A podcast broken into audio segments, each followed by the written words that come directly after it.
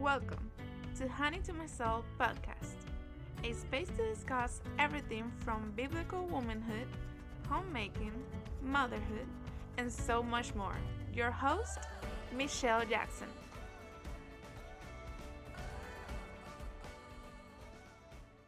Hello, hello, hello. Welcome to the first episode of Honey to My Soul podcast. I am Michelle Jackson. I am so excited. I am so happy you're here.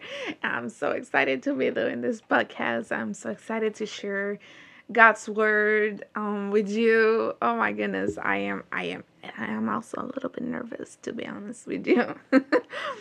so today I want to share with you a Bible study that I made on modesty. Oh boy. Modesty. I can tell you that when I was a new Christian, this was one of the hardest things to fully understand and to put to practice. It took a lot of patience from my husband. Um, we were dating dating back then, so it took a lot of patience from him. It took a lot of prayer. It took a lot of Bible study. Um, but by the grace of God, here we are, modest, fully understand what is modest. Um, and I just wanted to share with people, um, with ladies that are in the same path that I was when I was a new Christian. Or you know just share um, bible studies to anybody that just wants to dig a little bit deeper in these topics. So modesty. Does biblical modesty applies only to the way we dress. And the answer is no modesty is so much more than just the way we dress it is a behavior a manner appearance intended to avoid impropriety or indecency. To be modest is to be humble and submit to God. Modesty is the cause of humbling ourselves before God and submitting to Him. 1 Timothy 2, verses 9 to 10 says, In like manner also,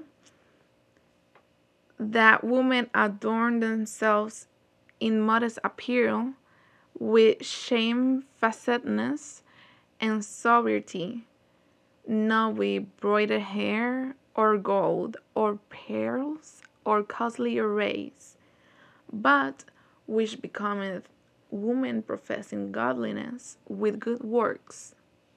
So, if we look up the word godliness in the Bible Strong Concordances, it is defined as devoutness, which is committed or devoted, which is synonym of submission. So because we are devoted women devoted to God and living and working for his glory, our works for God should speak of who we are and not by making a statement with the way we dress. So, First Corinthians chapter 6 verses 19 to 20 says, What? Know ye not that your body is the temple of the Holy Ghost, which is in you, which ye have of God, and ye are not your own?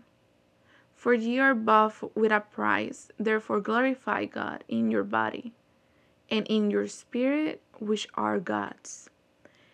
Then we have 1 Peter 3, verses 3 to 4 whose adorning let it not be the outward adorning of plaiting the hair and of wearing of gore of gold I'm so sorry or of putting on of appeal appeal but let it be the hidden man of the heart in that which is not corruptible even the ornament of a meek and quiet spirit which is in the sight of God of great price. We should be like a mirror that reflects the light when people point a flashlight to it. But in our case, when people look at us, we should be a reflection of God.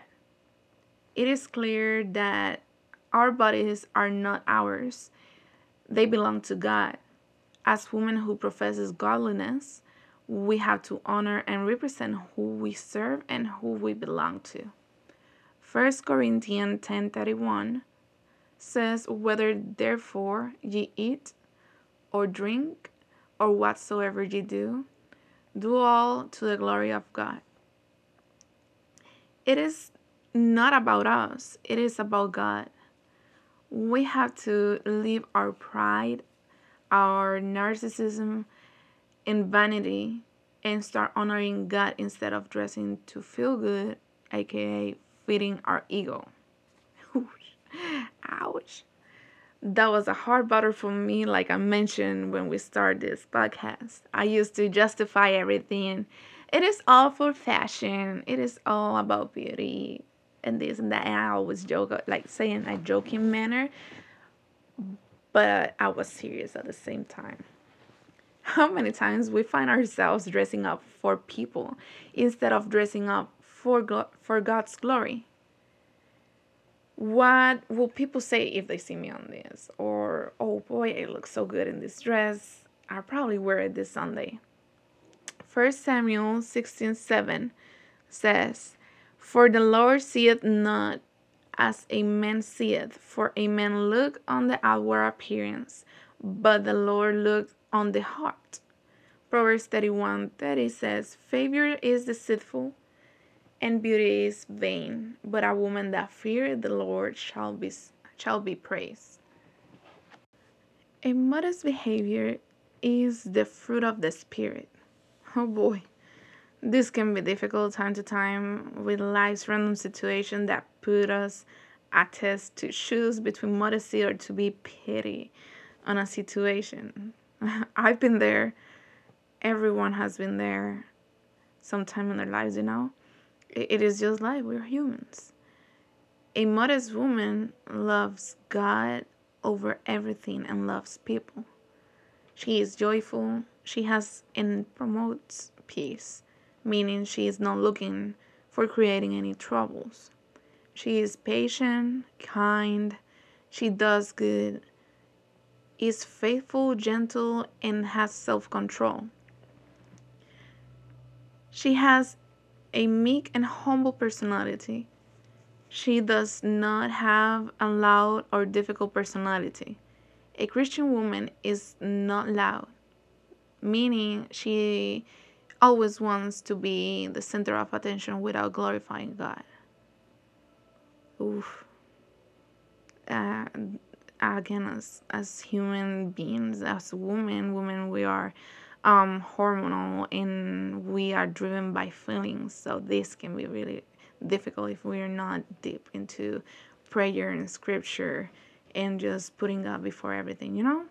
I mean, I've been there, everybody been there, like I said, um, but you're not alone, and I know you can do this. We can conquer all these things, you know? Proverbs 31 26 says, She opened her mouth with wisdom, and in her tongue is the law of kindness. A modest woman is educated.